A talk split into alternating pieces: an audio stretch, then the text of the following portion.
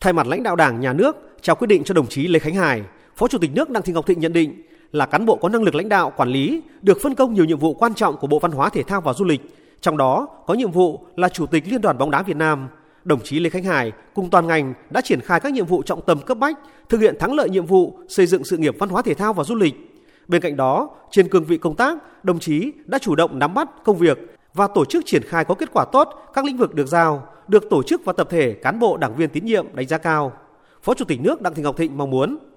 Tôi mong muốn và tin tưởng trên cương vị công tác mới, chủ nhiệm văn phòng chủ tịch nước, đồng chí Lê Khánh Hải sẽ tiếp tục phát huy truyền thống cách mạng của gia đình, nối tiếp thành công của các thế hệ đi trước là hạt nhân đoàn kết, quy tụ cán bộ, đảng viên trong cơ quan cùng các đồng chí trong đảng ủy, lãnh đạo văn phòng, lãnh đạo chỉ đạo xây dựng đảng bộ và cơ quan trong sạch, vững mạnh toàn diện, nâng cao chất lượng và hiệu quả các mặt công tác của cơ quan, phấn đấu hoàn thành xuất sắc nhiệm vụ nghiên cứu, tham mưu, phục vụ Chủ tịch nước, Phó Chủ tịch nước trong nhiệm kỳ Quốc hội khóa 15, góp phần thực hiện thắng lợi nghị quyết đại hội lần thứ 13 của Đảng.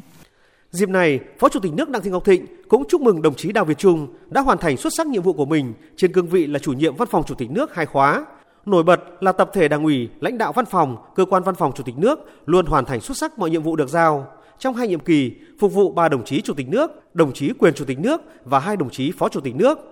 Phát biểu nhận nhiệm vụ, chủ nhiệm văn phòng chủ tịch nước Lê Khánh Hải nguyện nêu cao tinh thần trách nhiệm, tiếp tục nỗ lực phấn đấu, hoàn thành tốt mọi yêu cầu nhiệm vụ được giao. Tôi xin hứa trước Đảng, trước đồng chí và cả tập thể, tôi sẽ tiếp tục phấn đấu, tu dưỡng phẩm chất đạo đức, nâng cao năng lực công tác, tích cực nghiên cứu lý luận, thực tiễn,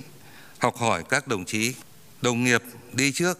nỗ lực hết mình để thực hiện tốt các nhiệm vụ được giao, góp phần cùng Đảng ủy, tập thể lãnh đạo, cán bộ, công chức, người lao động, văn phòng Chủ tịch nước tiếp tục phát huy truyền thống tham mưu giỏi, phục vụ tốt, nâng cao chất lượng và hiệu quả mọi mặt trong công tác, xây dựng Đảng bộ, cơ quan văn phòng Chủ tịch nước trong sạch vững mạnh, xứng đáng với niềm tin, sự quan tâm của Đảng, của nhà nước.